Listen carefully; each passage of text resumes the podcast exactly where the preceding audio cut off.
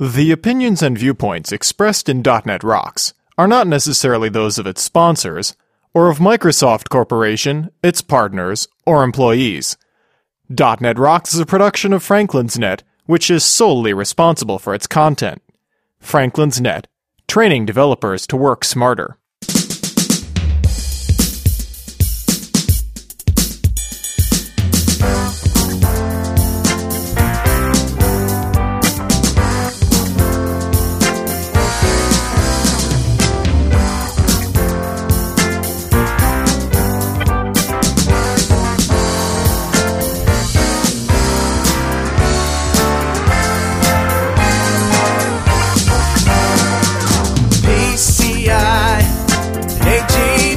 Hey, Rockheads!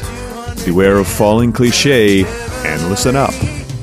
It's time for another stellar episode of .NET Rocks, the internet audio talk show for .NET developers with Carl Franklin and Richard Campbell.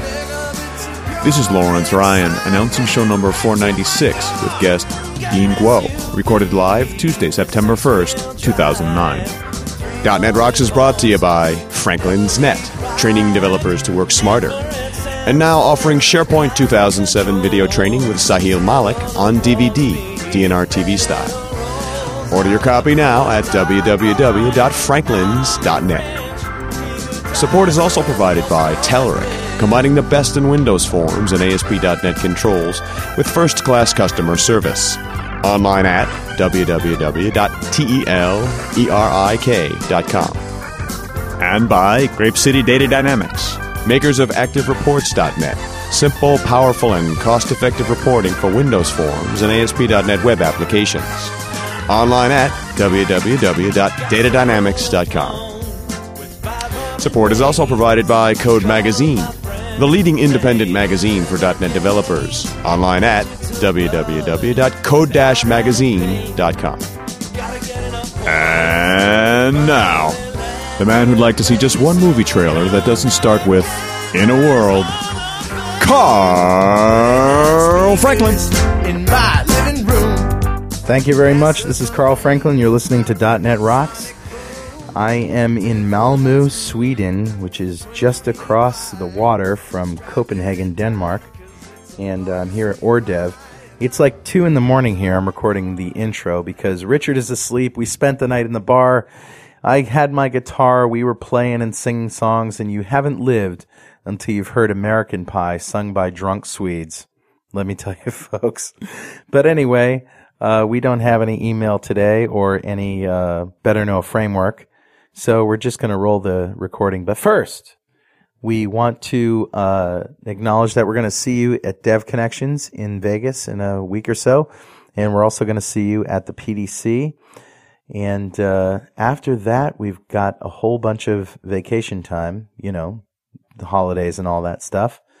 And we're looking forward to the launch, which is going to happen in March. After the launch, I can't tell you exactly when, but we're thinking about doing another road trip. That's right, we're thinking about it. So stay tuned for that. You won't want to miss it. We're gonna, we're maybe gonna go cross country and talk to people like we did before in 2005. Stick around. Lots of good things happening at .NET Rocks. Our guest today is Dean Guo. He's a senior program manager for External Research Division of Microsoft Research. External Research Division is responsible for broad reach and in-depth engagements with academic and research institutions, related government agencies, and industry partners. This division is also responsible for working with internal Microsoft groups to build future technologies and products that will transform computing for scientific and engineering research. Dean's been working with Microsoft for 10 years. Prior to joining the External Research Division, he spent eight years in Microsoft Consulting Services as a .NET application development consultant, working with a variety of Microsoft enterprise customers. He specialized in enterprise application integration and web application development in .NET. He moved to Microsoft Research a year and a half ago and has been working on developing solutions to support large-scale science projects and reproducible research. Project Trident a scientific workflow workbench is an example. Dean has a PhD degree in medical informatics from the University of Utah. Welcome, Dean. Thank you, Carl. Sounds like a lot of fun, whatever it is. Yes.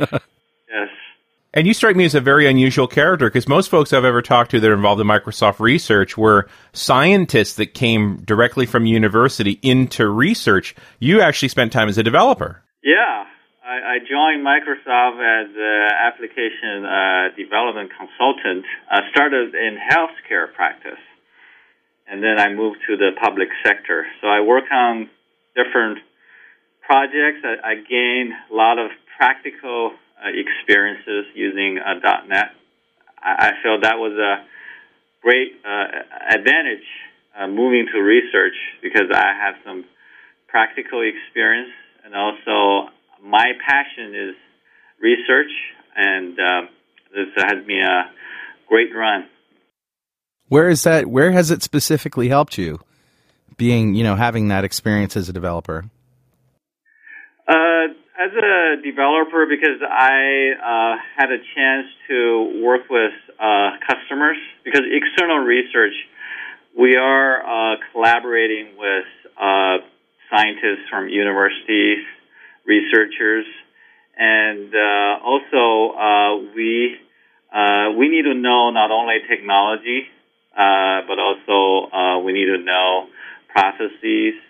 we also need to know how uh, researchers uh, do their jobs.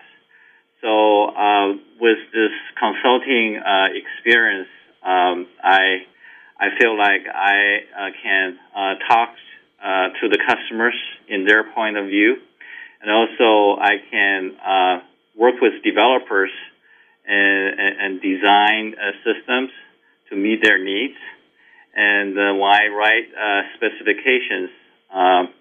I can um, talk to talk in terms of customers' language and also developers' language. Yeah, it seems like you have your foot in the best of both worlds.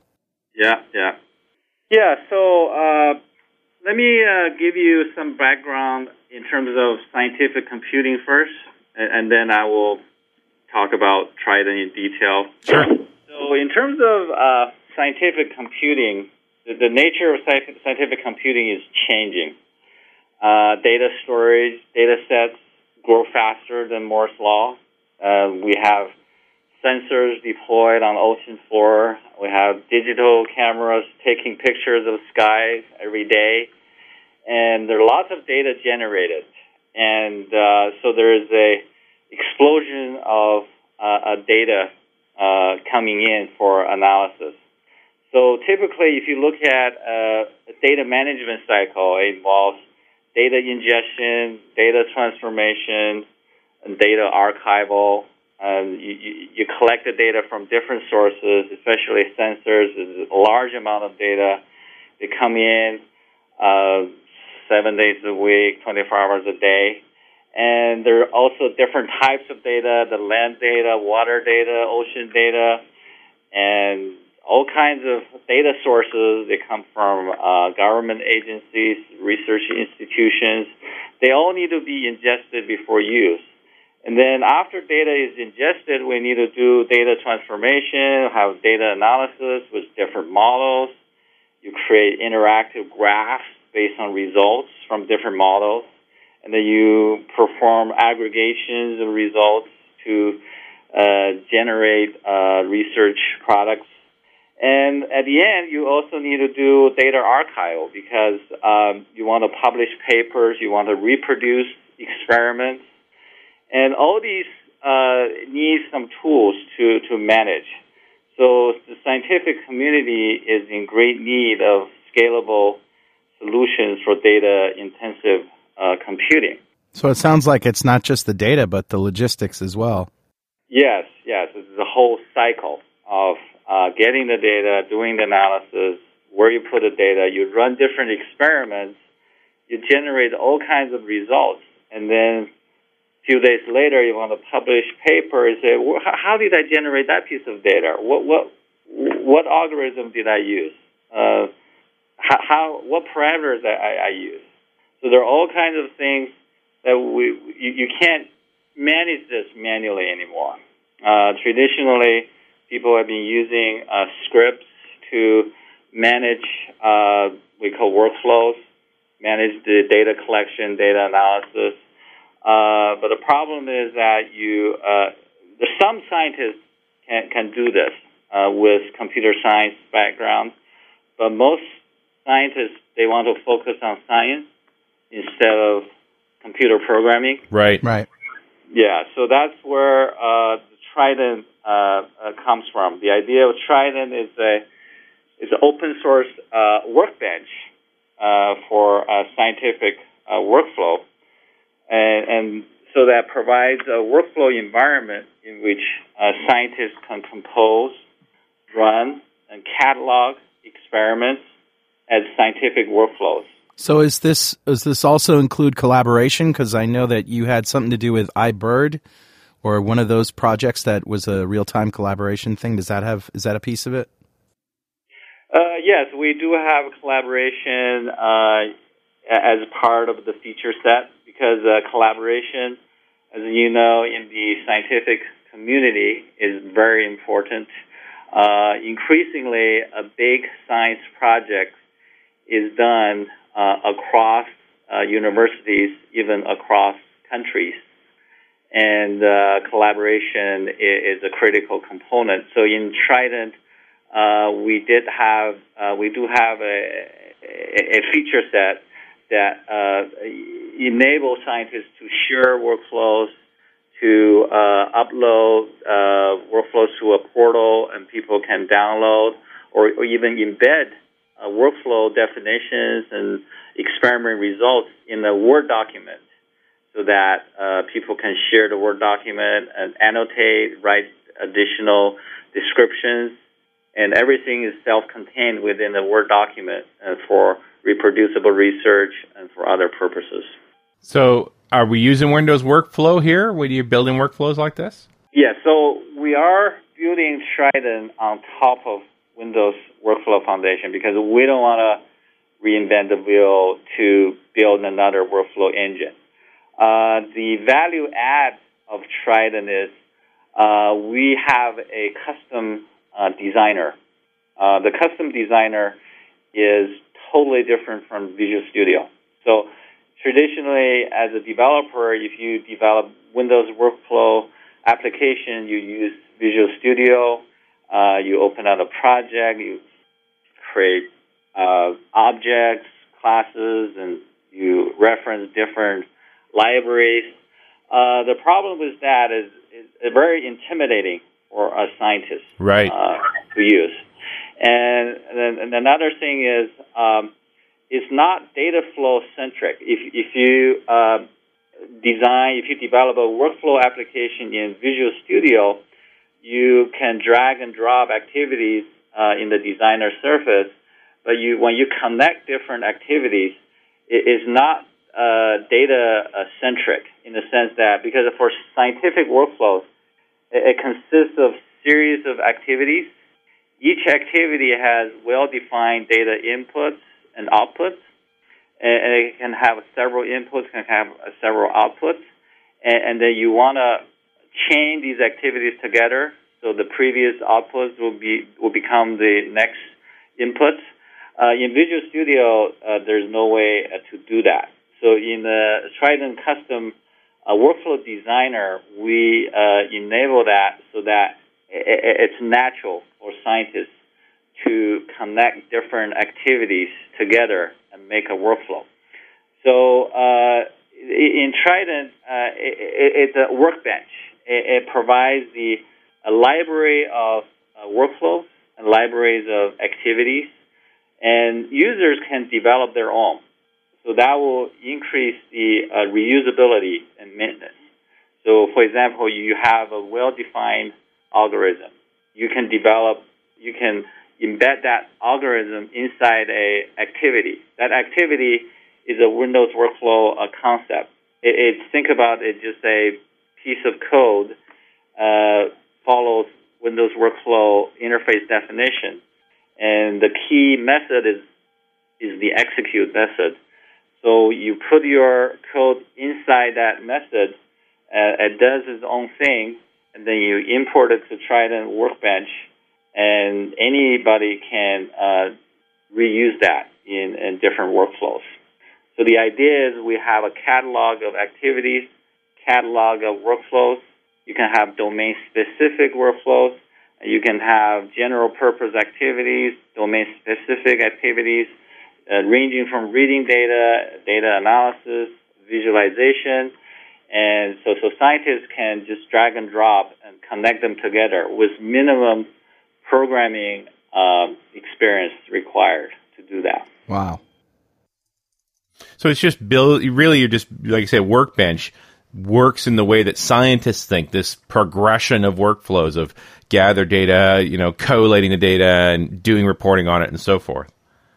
Yeah, so so that's one piece of it. So so, so scientists can build workflow, and then uh, after you build workflow, you want to uh, make sure you can run it and you can maintain the history of the workflow because the uh, reproducibility of research is very important. For example, uh, you do one experiment with one algorithm, and then you want to try another uh, algorithm, and you want to try different data inputs, and we we automatically capture all these, and then we call provenance. So um, let me just uh, talk about provenance a little bit uh, because that's a very essential component uh, in terms of uh, scientific workflow. So the goal of workflow provenance is to um, validate uh, the workflow and to determine the quality of generated data products.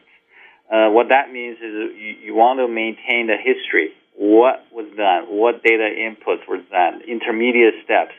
Uh, what data was generated? what data outputs were generated? So when you go back uh, to previous experiments, you can trace this is what I did. And if you want to let another uh, research team to validate what you did, uh, provenance is a very important record uh, for uh, research reproducibility and also for publishing papers. Uh, that gives you the the record. Yeah, I just want to be clear about the word you said. It's provenance provenance, yeah. right? Like the history of an artifact. Yes, yes. The story, exactly. the backstory. Yes. Yeah, think think of it as provenance, right? It's the path of proof. Right. Yes, yes, path of proof. That's a critical piece. So Trident provides the mechanism to uh, automatically uh, capture the provenance. Unlike uh, if you develop a, a workflow system by yourself, and you have to manage all these by hand. If, you, if you program all these, that adds a lot of overhead to uh, change the experiment, to try different things. So the, the, the, the reason we can do this is really the Windows Workflow Foundation, because uh, Windows Workflow Foundation is a, is a state machine.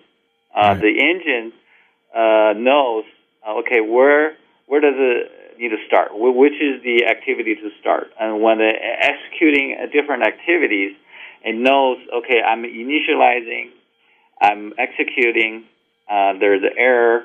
So it knows the different state at a, different stage. And we have this mechanism of, of, capturing these, and then we have this publish and subscribe uh, service that uh, to uh, capture all these uh, workflow engine generated data.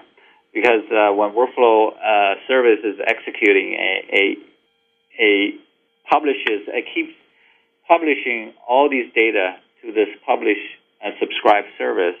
And there are all kinds of subscribers. We have monitoring service, we have provenance service, and a user can add additional services to the system.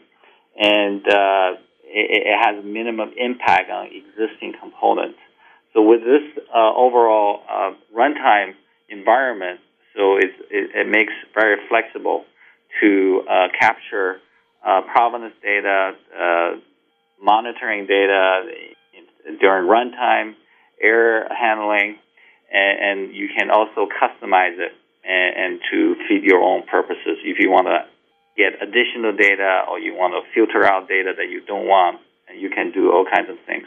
I got to think that most of these custom modules are about dealing with different sensor collection methods. Uh, yes, part of it is to deal with uh, data ingestion. Uh, you, you, have data from sensors, also data from uh, web services, certain standards in different domains. For example, in uh, oceanography uh, community, uh, they use uh, NetCDF file format, and they have uh, different uh, ways of standard ways of retrieving the data from a server. And for astronomy, data will be different, and they usually the telescope those telescopes generate a lot of files, and then you have to read those files in and and filter the data and put data into a database and do data transformation, do some analysis. So different domains have different needs, right? And and the different algorithms. For example, in, in gene uh, um, alignment uh, area, that you can have different algorithms. Some algorithms are more accurate than others, but they're slower, and you, you generate the uh, matching scores. Like uh, you have gene sequence, you want to determine whether they match, and, and you can generate different uh, matching scores. And you try different algorithms, and, and there are different results. So, so you, you, you, you try all these things, and then you uh, want to generate some uh, outputs, and then you can visualize. And so, so in general, in the in this workflow environment, you you want to uh, easily uh, capture the uh, workflow steps, and you you can easily run it, and and the system will generate uh, those provenance records and generate all these records so that you can uh, validate later. Cool.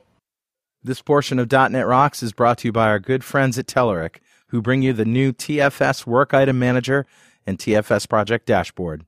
So, if you're spending a lot of time on organizing the cluttered pile of work items in TFS, get ready for a fresh and intuitive experience. The guys at Telerik just launched the TFS Work Item Manager and Project Dashboard, a couple of free tools designed to make working with Team Foundation Server faster and easier.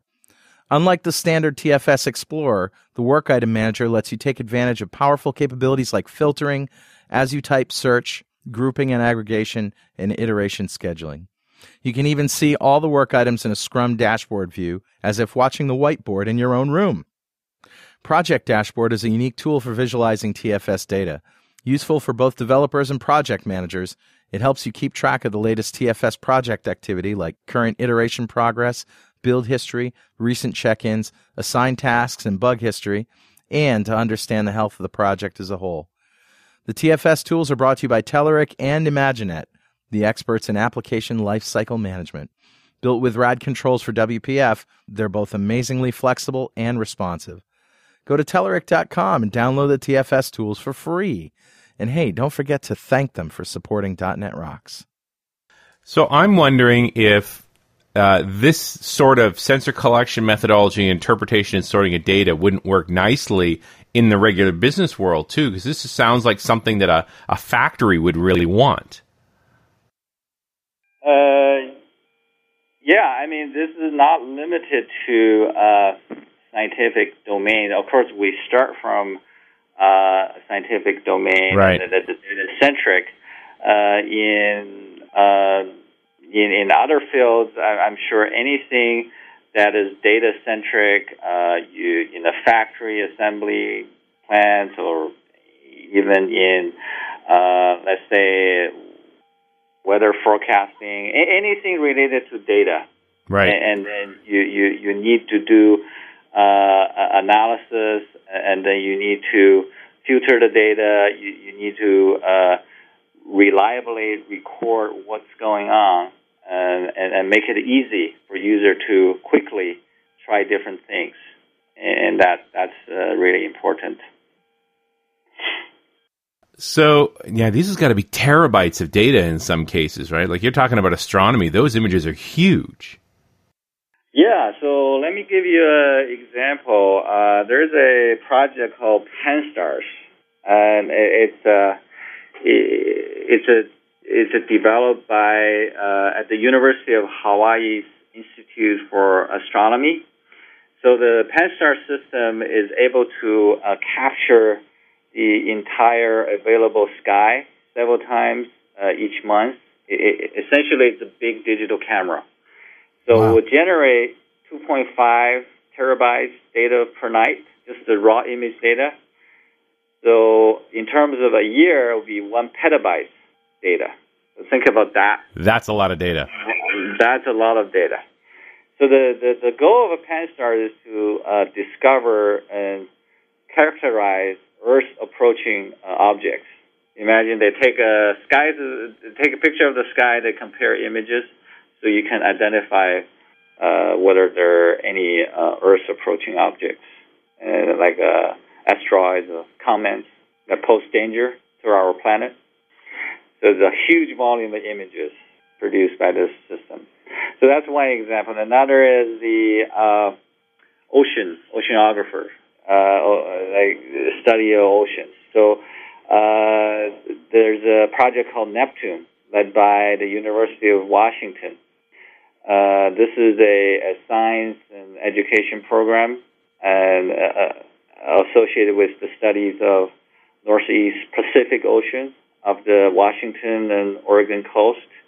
So sensors are being deployed on the ocean floor uh, to enable uh, real-time uh, data collection. So each uh, sensor, you can think of it uh, uh, has an IP address. It is really a a a, a, a, the data uh, source that is uh, collecting data uh, 24 hours a day, 7 days a week and uh, there's huge amount of data that can collect can be collected to study the global climate change, greenhouse gases, earthquakes, tsunamis, and study life in extreme environments of seafloor, volcanoes. Right. There's Yeah.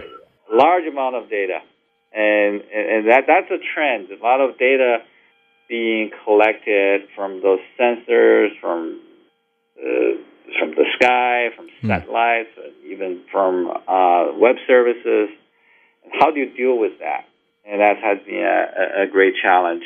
when especially when you're talking about round the clock recording like that most of that is not going to be all that interesting you're going to need to be able to collate down to the bits that are you know during the eruption or that kind of stuff Yes, yes, yes. So that that that involves okay, how you filter the data, how you do the archival, how do you, what data you want to uh, uh, store, and there are certain data that can be generated. You don't want to store the, the final product. You, you can use workflows to uh, generate certain products based on data inputs. Dean, can you can you tell me? It sounds like this workflow application has a potential for a nice plug-in architecture, so that you could add modules to actually do some things with the data that you're collecting and working on that might be specific to each particular. Uh, uh, you know, particular implementation. Is is that how it works? Is there? Do you use a plug-in architecture? Do you use MEF, for example, or Uh, other? plugin architecture uh, in this case is we have this. There, you, you can look at two ways. Uh, one is at the workflow level. Uh, a workflow consists of uh, activities. Right? Activity is really uh, it's a block of code that you implement. Uh, either you read data, do a data analysis, a visualization, and you, you can embed web services in there. So so that that be that that's like the building block. So if you build those activities uh, within this environment, you can connect them together. So it's like a, uh, integrated circuit design metaphor. You you have all these uh, blocks of things, and then you can build a bigger block. So workflow can have another embedded workflow and have another embedded workflow. Right. And, and so that's one level of uh, integration. Another level of integration is uh, we can have uh, different data sources. So we can have, uh, we not only work with SQL Server, uh, we also work with, um, let's say, uh, cloud uh, data storage, Right. uh, Amazon S3, or we're doing uh, research to enable uh, to work against uh, Microsoft Cloud uh, Azure data storage. I'm thinking in particular about using the data once it's you know once you have it. You know something that would allow you to do an analysis of data, and and and particularly to you know to the uh, to the business domain that that you're working with, or to the to the dom- whatever the domain is. Yes. So so uh, and then you build the libraries of these. You build libraries of these. It's like a catalog. And then once you test those, you uh, validate those, and you you put them into this catalog. So Trident has this uh, registry that maintains all the catalog of activities or workflows, and that's become the reusable uh, component. And then coming back to the uh, plugin model, uh, in Windows Workflow, uh, you can add uh, services to the runtime. So you can uh, you can tell the runtime, I have this service that please call during the runtime. And that service can be um, anything, can be a publication service, can be special data handling service, and, and that's another level of integration that you can plug in to this runtime. Again, this is really uh, leveraging the existing Windows workflow uh, infrastructure uh, to to to, uh, to to integrate different services. And in our case, we're using WCF uh, in our publish and subscribe. So the the publisher side is really the uh, we call the uh, workflow execution service. So we wrap around this uh, built-in Windows Workflow Foundation uh, execution service. Uh, we make it uh, as a WCF service itself, and then there, like a provenance service, is also a WCF service. So we can publish the data to the provenance service through WCF and, and then uh, for monitoring, it's the same thing. We publish through this WCF to the uh, monitoring service. So that, that will enable us to do uh, monitoring locally or remotely. Uh, and another thing is we have this uh, high performance computing cluster environment. Yeah, the, my next question was so if you have number crunching that needs to be done, you sort of ship that out to a farm, connect yeah. up a little service to give you your results back. Yeah. Yeah. So we have this. Uh, we can leverage uh, Microsoft's uh, high performance computing clusters to do uh, really uh, parallel workflow executions. And, the user experience is the same. So you just specify where you want to execute, either you the desktop computer name or the cluster name. Because for a high performance computer cluster, uh, as you know, there's a head node, there's a compute node. You just tell the execution engine, okay, here's a cluster, here's the head node, and th- these are the workflows that we want to run. And the system will uh, use HPC schedule scheduler to schedule those workflows and run them uh, across different compute nodes. So it's a highly scalable uh, platform it can do uh, desktop uh, computation uh, scale up to the cluster environment. Well, and what's cool about that architecture then is that you a university can have a computing cluster and you could easily share time on this between lots of different projects all off the same uh, workbench. Yeah that's exactly true. That that's really the idea of uh, to make it uh, seamless. uh, it, it works the same way, either on a desktop or a computer cluster environment. And the research is being done to enable uh, similar things on the cloud. So the, the cloud environment uh, even more flexible. So the the cloud infrastructure will enable uh, will, will will hide a lot of complexity from users if the computing demands uh, is very high, and we'll allocate a more uh, virtual machines to uh, to process the data. Right. If uh, if it's low, then we'll um, we'll, we'll, use uh, the minimum resource needed. Hey, I just want to give a shout out real quick to our friends at Data Dynamics who uh, make ActiveReports.net, among other really awesome things.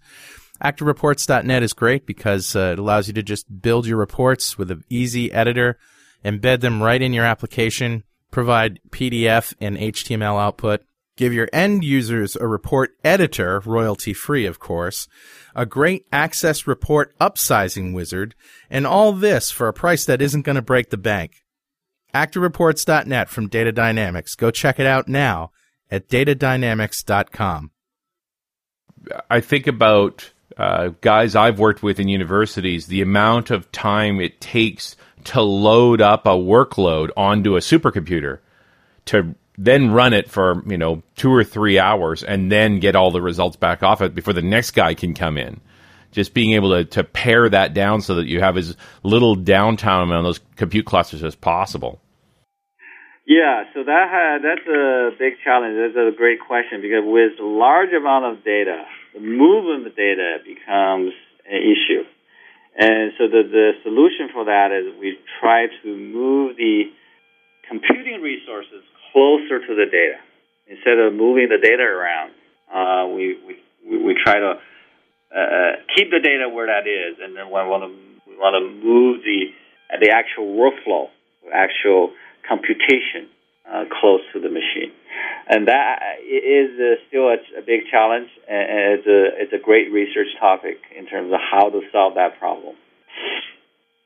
And another way of doing that is uh, we have a, a, a, product called Dryad, DryadLINQ. That, that's a uh, think about the map uh, reduce mechanism, so you can divide big files into smaller chunks, right? And then you process them independently, and then you consolidate the results back together. And that that's another uh, mechanism, and then you can use workflows to do that as well. When you're dealing with these big sets of data, are there any technologies as a programmer that you have to rule out? Like, um, well, um, other than the obvious ones, you're not going to load up an entire set of data in memory and use LINQ, But what about LINQ to SQL or or some sort of uh, entities or or um, is, are there any technologies that you know standard developers would normally grab for that you couldn't because of the size of the data?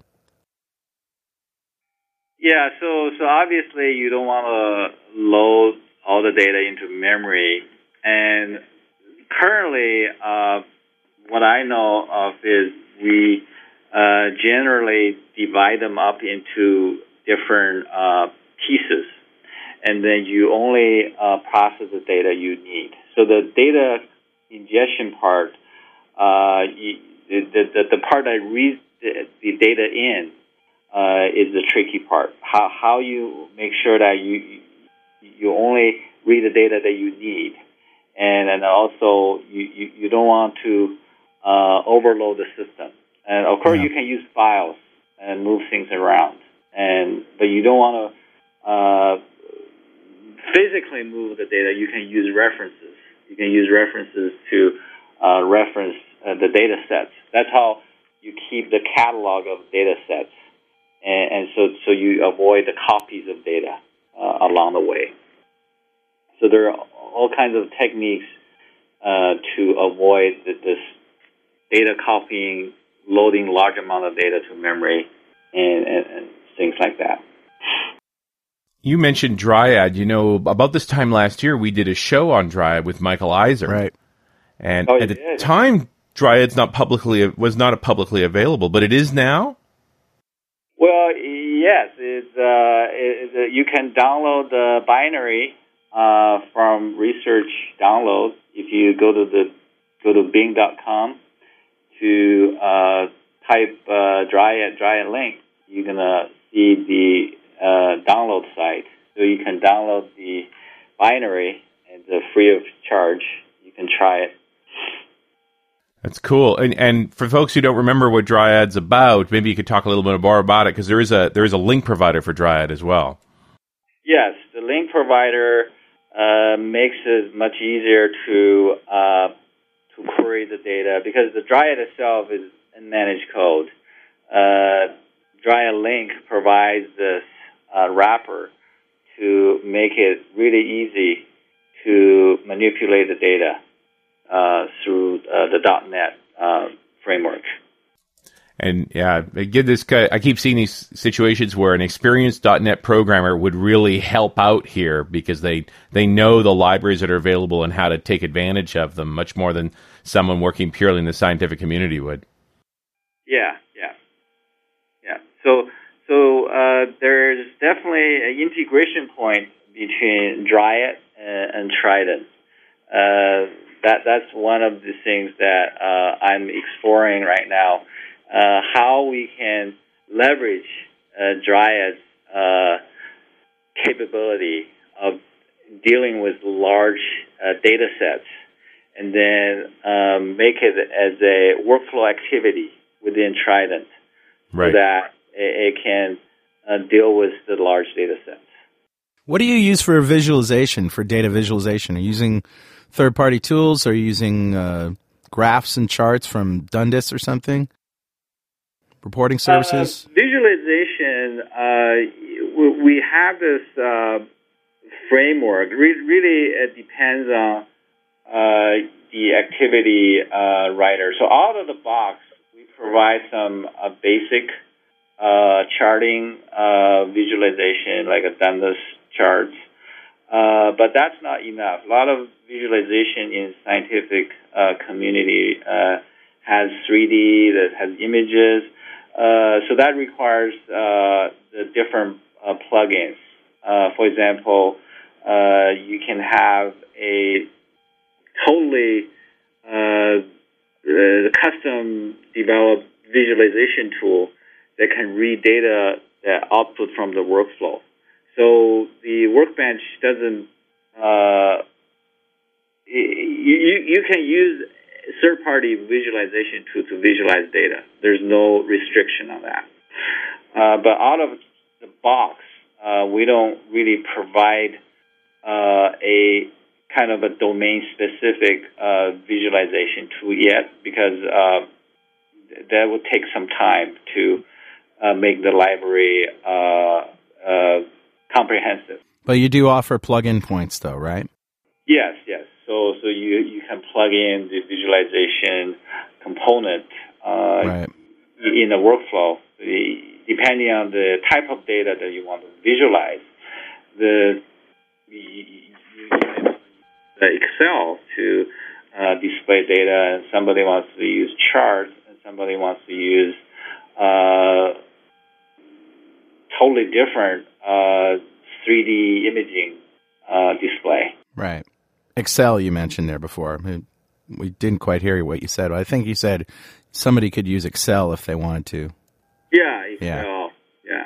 Well, I, and I got to think scientists all live in Excel. That's the sure. you know, most familiar paradigm you could ask for. Yeah. So so you you, you can uh, plug in uh, different pieces. That's the beauty of workflow. So you have have activities uh, that that wrap around uh, different technologies, uh, either web services or .NET classes or even uh, COM components, and, and you can um, connect them together and then uh, build a workflow. So, is Neptune like the the the sort of the project that you point to to say, look, this is how Trident is really being used in the real world? This it seems like there's a lot of um, buzz on the internet about uh, Neptune and Trident. You know, when I when I'm looking for searching for Trident, yeah. Neptune comes up over and over again.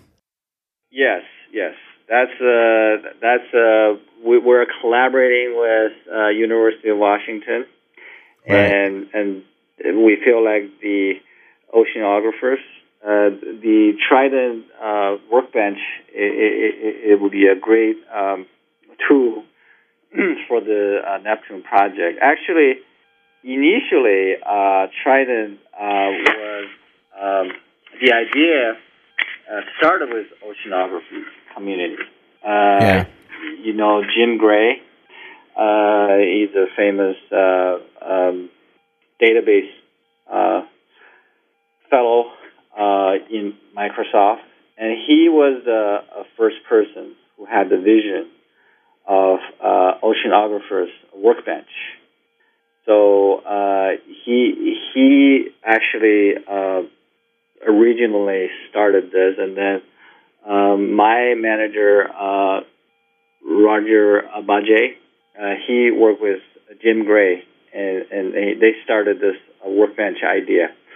So oceanography really was the first scientific discipline. I was going to say maybe you could apply that to geology. You know, if you could put sensors all over in the ground, you know, to to study seismic activity, for example. Yes, yes, exactly. There, there the pattern exists for lots of domains, and even biology. And you do uh, gene uh, alignment, gene mapping, and uh, you can do weather forecasting, and there, there's it's everywhere. Chemical analysis of water. I mean, the list goes on and on. Yes, yes.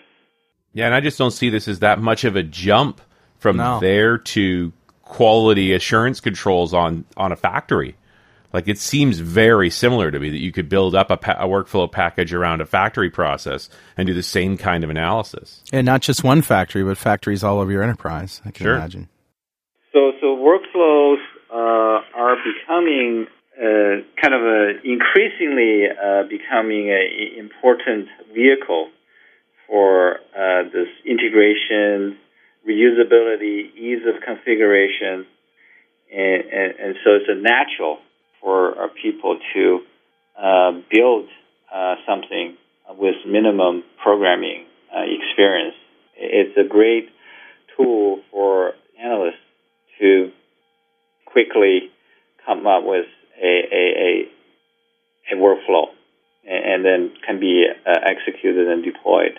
You know the uh, the whole provenance concept. Remind I did a lot of work in uh, electronic discovery on the legal side, and they had this concept of chain of evidence. Right. That as things moved around, you needed very clear records of how things were handled and so forth. And it just reminds me of that same process. Even in the financial system, in the financial software or medical software. I mean, anything where data changes, be, you know, there has to be a reason, there has to be a story behind it.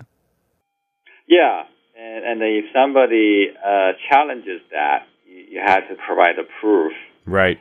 And then uh, there are a lot of complexities uh, we face during the development because uh, to make sure we can always go back to the original workflow, we have to maintain different versions of the same workflow. Yeah. When you ch- upgrade software. Yeah, we, we can't we can't delete a workflow easily. we have to maintain that because there are data products related to that. Uh, we want to be able to go back to that experiment and reproduce what the workflow looked like at that time. So that means we maintain versionings, versions of different workflows. Right. What's uh, what's next for the for the project? You have a new version in the works, and uh, are there any particular new technologies that you're working with? Well, there are different things uh, we're working on. The, obviously, we're there's a, there's a lot of interest uh, to enable uh, Trident on the cloud. That means Right. uh, there are two levels of uh, leveraging uh, the cloud. One is to leverage the cloud storage. Another is to actually run workflow Right. on the cloud. And then the second thing is uh, we're working with uh, Windows Workflow product team to migrate it to Windows uh, Workflow 4.0, which is part of the .NET uh, 4.0.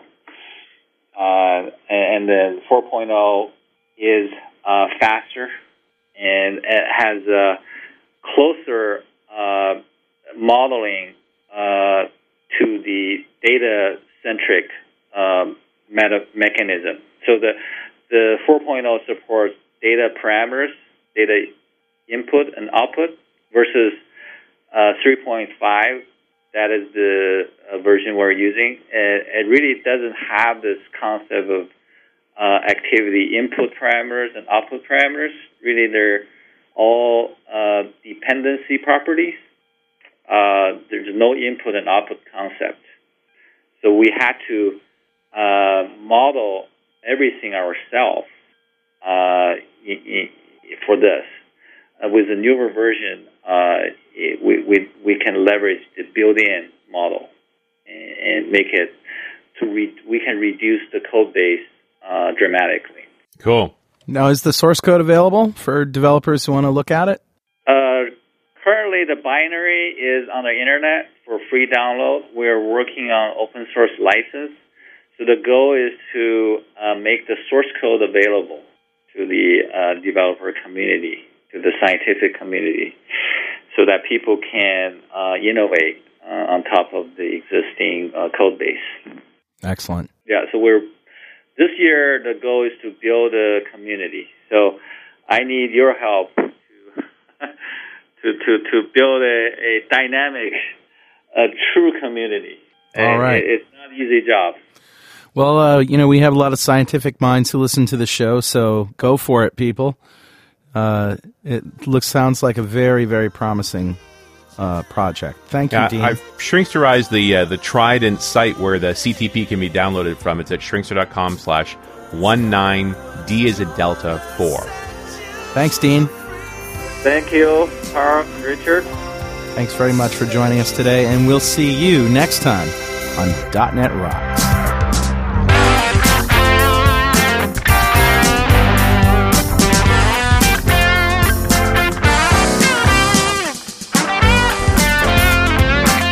.NET Rocks is recorded and produced by PWOP Productions, providing professional audio, audio mastering, video, post-production, and podcasting services.